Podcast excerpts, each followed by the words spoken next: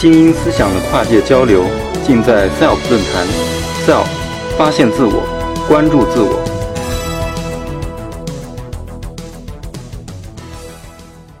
大家下午好啊！那非常高兴能够和大家今天一起分享关于儿童成长过程中有关非凡的话题。其实呢，我们每一个人啊，在小的时候都对天才充满着这样一个崇拜，因为也期待有一天能够取得非凡的成就。其实话，我们到了中年以后，我们也觉得成就非凡会越来，机会会越来越渺茫。但是，我们也非常期待。自己能成为天才孩子他爸他妈！我们知道这个实际上，天才其实在人类的历史上一直是很艰辛的，知道这 PPT 上是有些有关我们人类历史上的伟大的一些天才，像伽利略，对吧？耶稣，然后这个肯尼迪，那么他们好多不是被迫害、被监禁，就是被什么暗杀。当然了，我们现代社会，我们对于天才的容忍和这样的一个包容，已经远远不同于以前着。但是，我们对于这个天才他之前，也就是他小时候的表现，在这么多年来，其实我们没有实质上的变化。就是说，我们往往对孩子表现出来一些特别古怪的想法，我们会感觉到难以忍受。我们对孩子一些非常一些哎奇特的一些行为。我们也感觉到，哎，可能要嘲笑他。我们可能对孩子有一个，哎，看上去非常 low 的，说啊，你的理想是什么？我想当个小丑。你会感觉到特别的不可思议。那么，我们这个如何来看待这样的孩子的这样的一些表现和他的一些非凡呢？东西方对于像早期的这样一些孩子的表现，他们有不同的描述的方式。我们在西方往往用这个天才。有的用专才来描述这样的早期一些表现的孩子，那么在台湾用资优，在我们的国家，我们是一般的用叫超常儿童。我们先看什么叫超常儿童。那么超常儿童主要是指哪些这样的一些孩子呢？那就是指在智力、还有创造力和特殊领域，相比较于同年龄的儿童，具有非常高度的发展，而且和卓越表现的儿童。我们其实大部分的时候，哎，我们想这个孩子很有天才，第一个特征，也就是说他非常非常的聪明，或者他的学业成绩非常非常的好。实际上，在这个定义里，我们可以看到，哎，他有多种的这样一个一个内容和类型。那么创造力，还有特殊领域。什么叫特殊领域？可能在数学，哎，他可能写作，可能在音乐，在美术，在运动，甚至他的组织和领导才能。那么这些往往可能都是由于我们忽视的，着。后面我还会讲到，一个超常的孩子，哎，他是个超常的孩子，他一定就会取得非凡的成就吗？我们来看一下，实际上在这个研究的历史上，有一位心理学家叫推满，他从一九二一年开始就开始追踪了一千五百名我们通常认为非常非常聪明的孩子，他进行了大概五十多年的这样一个追踪，也就是从一九二一年开始。那么他看这批孩子，哎，未来的成就到底如何？当然了，总体来说，他发觉这一千五百名孩子，哎，很多都在社会上取得了较好的这样的哎一些社会地位。但是总体来，他也感到很失望，因为在这个一千五百名智商达到一百四以上的孩子，大部分取得非凡的、非常有名的成就是非常非常少，而且特别特别令推满比较沮丧的是。其中有两位诺贝尔物理学获得者当初参加过的测测试，因为智商只有一百二十几，把他给排除了。当然了，人们就会发现，或者心理学家发现，这个光可能有一个智商是不行的。所以，约翰霍普斯金大学在这个四十五年前，哎，做了一个追踪的研究。那么这项研究它的名字叫 SMPY 这样一个计划。那么它更加强调了哎孩子早期的多方面的表现。那么，经过四十五年的这样一个追踪，哎，他得出了一些结论。我们可以看到上面的 PPT 的一些结果，也就是说，早期如果孩子有非常好的这样的一些认知能力和这样一些杰出的表现，或者一些非凡的表现，那么他们在成长、在进入事业的时候，他们往往会取得更好的成绩。比如说，有几个指标，哎，拿到博士学位的这样的一个比例啊，然后哎，他们取得的这样一个年收入，在整个群体中占的是不是前百分之五啊？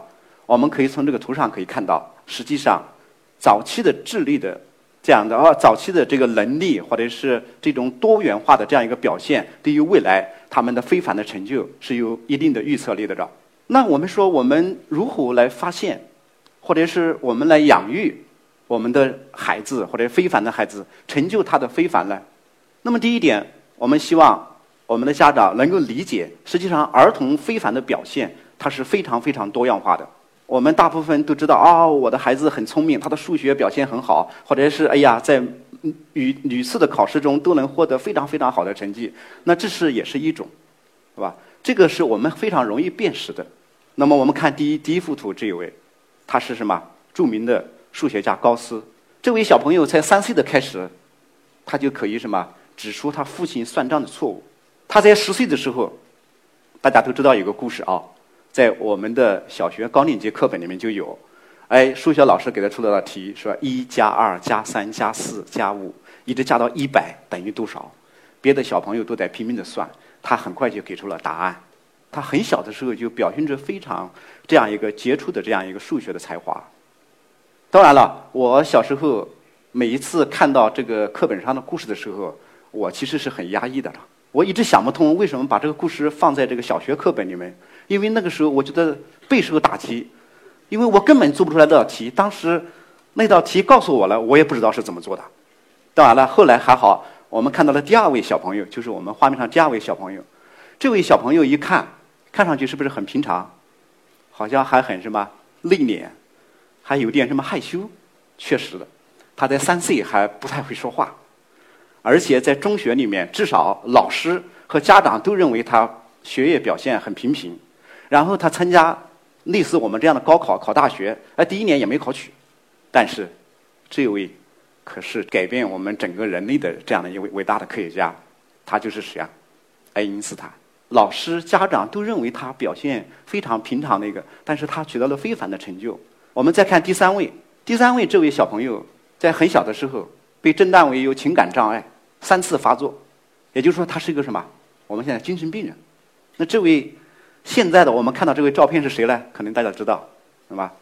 他是一位非常伟大的艺术家，可以说是二十世纪最伟大的艺术家之一。他叫什么？安迪，是吧？沃霍尔。好，我们再看第四幅图，这位小朋友是不是很可可爱啊？他肯定什么？全身充满着什么？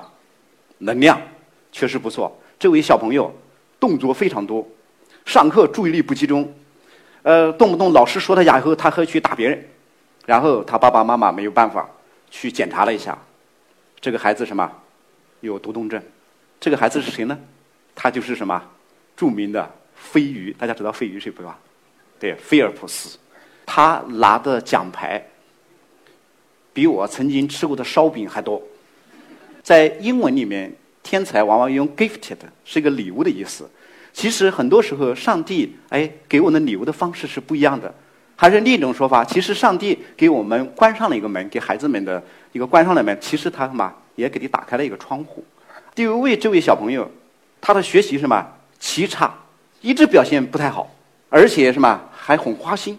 他在家庭里面最大的爱好就是跟他妈妈对着干，是吧？对着干。不过最后还好，他到了高中以后稍微好一点，然后经过一经过一些努力，他考到了耶鲁大学。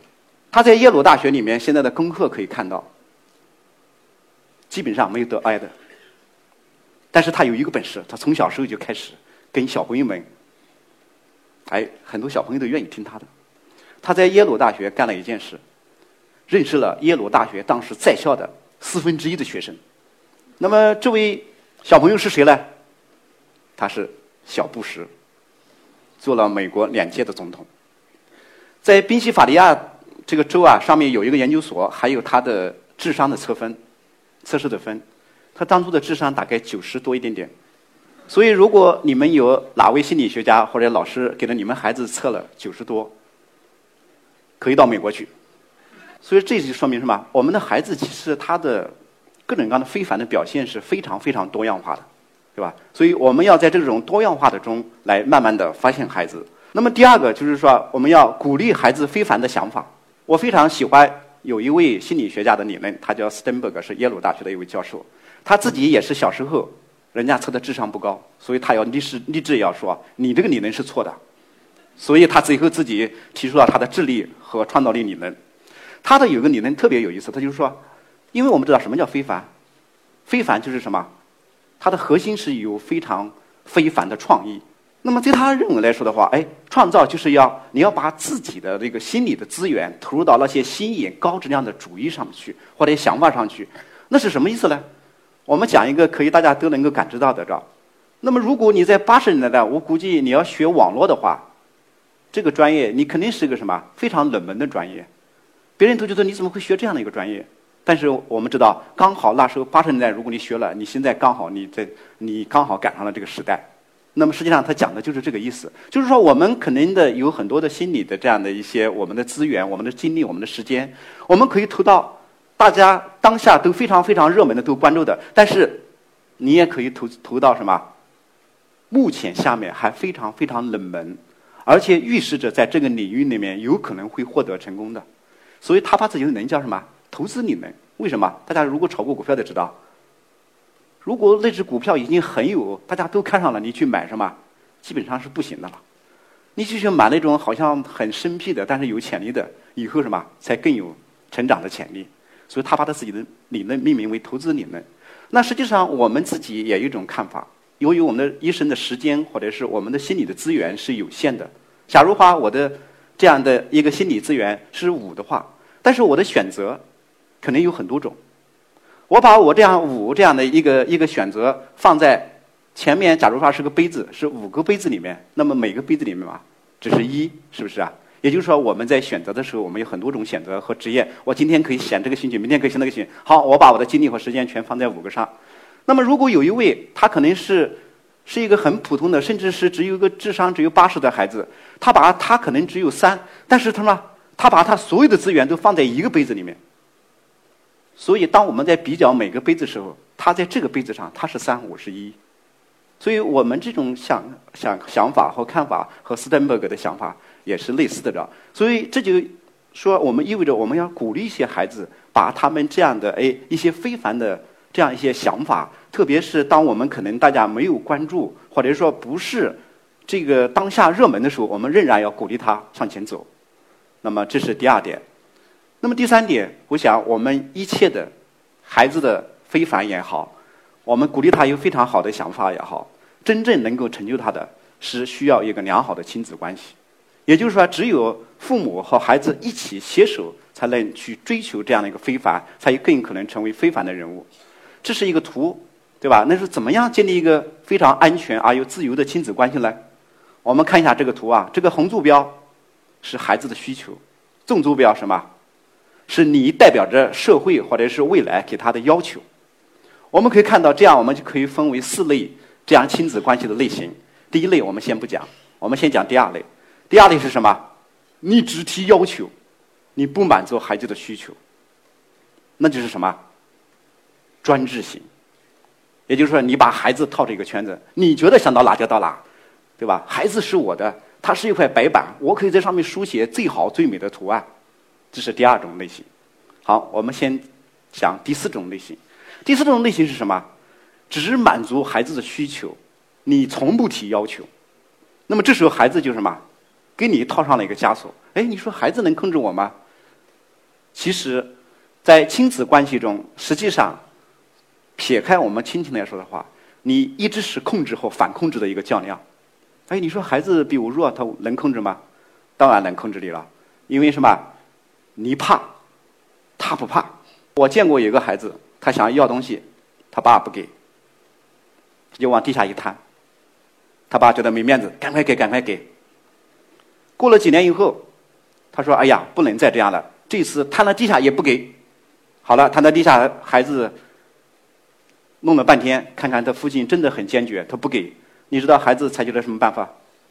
孩子就开始拿了个头撞了个墙，咚咚。”这个额头上的撞了血，他爸立马就屈服了。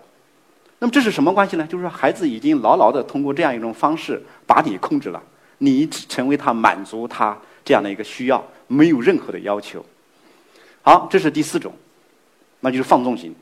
那么第三种是什么呢？就是说你既不满足他的孩子的需要，又不提要求，这个孩子是谁啊？隔壁老王家的孩子，对吧？你从不管他，那什么？实际上你失去了一个父亲的责任。如果这类孩子如果严重的话，是最容易出现非常严重的问题，甚至在西方很多国家要把这一类是作为剥夺孩呃那个家长抚养权的这样一种方式。所以中国现在其实也有很多家长实际上是不管不问。当然了，我们是希望非常非常希望能够有第一种这样类型的家长，因为为什么？哎，我们既能够满足孩子的这样一个需求，我们又能够把我们的要求，对吧？能够提出来，携起手来，我们是一个平等，对吧？这样一个互信的这样一个关系，两个一起携起手去追求我们的非凡。我可以举个例子啊，比如说，如果你的孩子考试回来了。哎，如果考得好的话，他考了九十分。哎呀，这个考了九十分，我们有很多种回答方式，对吧？啊，儿子，你不错，考了九十分，你像老爸一样的聪明。这是什么？是满足了孩子的需求，对吧？因为他很，哎呦，他他需要你的肯定啊。但是吧，你提了要求吗？其实是没有提要求的，因为为什么？你只鼓励他说是聪明，对吧？那你按照我们来说的话，有你有另外一种回答方法。哎，儿子，你这次成绩取得的很好，你看你只要努力了，你就获得高分。这个努力是吧？是因为我们社会，是我们这个家长哎对他的一种期待或一种要求。那么当孩子不再关注自己的聪明，而关注自己的努力的时候，那么他更有可能会获得更更长远的，或者是说这样的对他的人生有一种更长远的帮助。是吧所以我们特别强调，我们在孩子的过程中不要鼓励他所谓的聪明，而是鼓励他去努力。而努力这里面有孩子的需求，但是更有我们社会这样的这个一个要求。当然了，如果说考的考的很低，你说怎么办？比如说他平时都考了九十，今天考了八十五，我们家长有几种反应。第一种是：哎，你怎么只考八十五？呃，怎么只考八十五分啊？那么这个什么？你是反映了这样你的期待和你的要求，但是什么？你没有满足孩子的需求，因为孩子其实他也也是什么？考完了以后，他心里肯定也是很难受的。谁不想多考点分啊？那么当然了，也有另外一种说法，我们怎么样来满足他的需求？哎，你既然对吧？你考了八十五分，那你可以问一下孩子：哎，你是怎么做到能考到八十五分的？因为八十五分也是挣来的，对吧？也是这段时间学习的一个结果啊。就是说，这个八十五分他是有付出的，要肯定孩子在这个中的需求。当然了，我们那说呢，我们怎么来反映他的要求呢？那你可以问一下孩子：原先你考过九十分的时候，和考过八十五分的时候，你觉得你在这段过程中有什么不一样吗？那么这样就是当然是你的要求，你的期待，是吧？所以我想在这个一个环节里面，我们希望能够非常建立好这样一个。安全而轻松的亲子关系，你们是携起手来。大家不要以为说啊，我的岁数比孩子要大得多，但是你做爸爸，你做妈妈可是第一次，对吧？所以我希望，哎，在追求这个非凡的、非凡的这样的一个过程中，有这样一个良好的这样一个亲子关系。那么最后一点，我想强调的，无论是非凡，或者是我们觉得哎自己的孩子超常也好，对吧？他都需要幸福来滋养。往往你的孩子的这样一个能力的杰出，并不能代替他人生这样一种幸福，因为每一个孩子他都有不同的这样一个道路。如果有两个孩子，对吧？一个是他的人生的旅程是六十公里，一个是四十公里，你能说六十公里要比四十公里卓越和六十公里要比四十公里优秀吗？你不能这样说，因为他们看到的是不同的风景。一个可能是在撒哈拉大沙漠走了四十公里，一个可能是在什么高速公路上走了六十公里。所以，我想最后跟大家分享的时候，我们发现孩子的非凡的时候，我们不仅要有这样的一个鼓励他去有非凡的想法，有一个安全和自由的这样的一个亲子关系，更重要的是，我们要有我们的幸福来滋养这种非凡，让我们的孩子拥有个幸福永远相伴。好，今天的这个演讲就到这儿。好，谢谢大家。SELF 讲坛由中国科普博览出品，更多精彩内容，请关注中国科普博览公众号。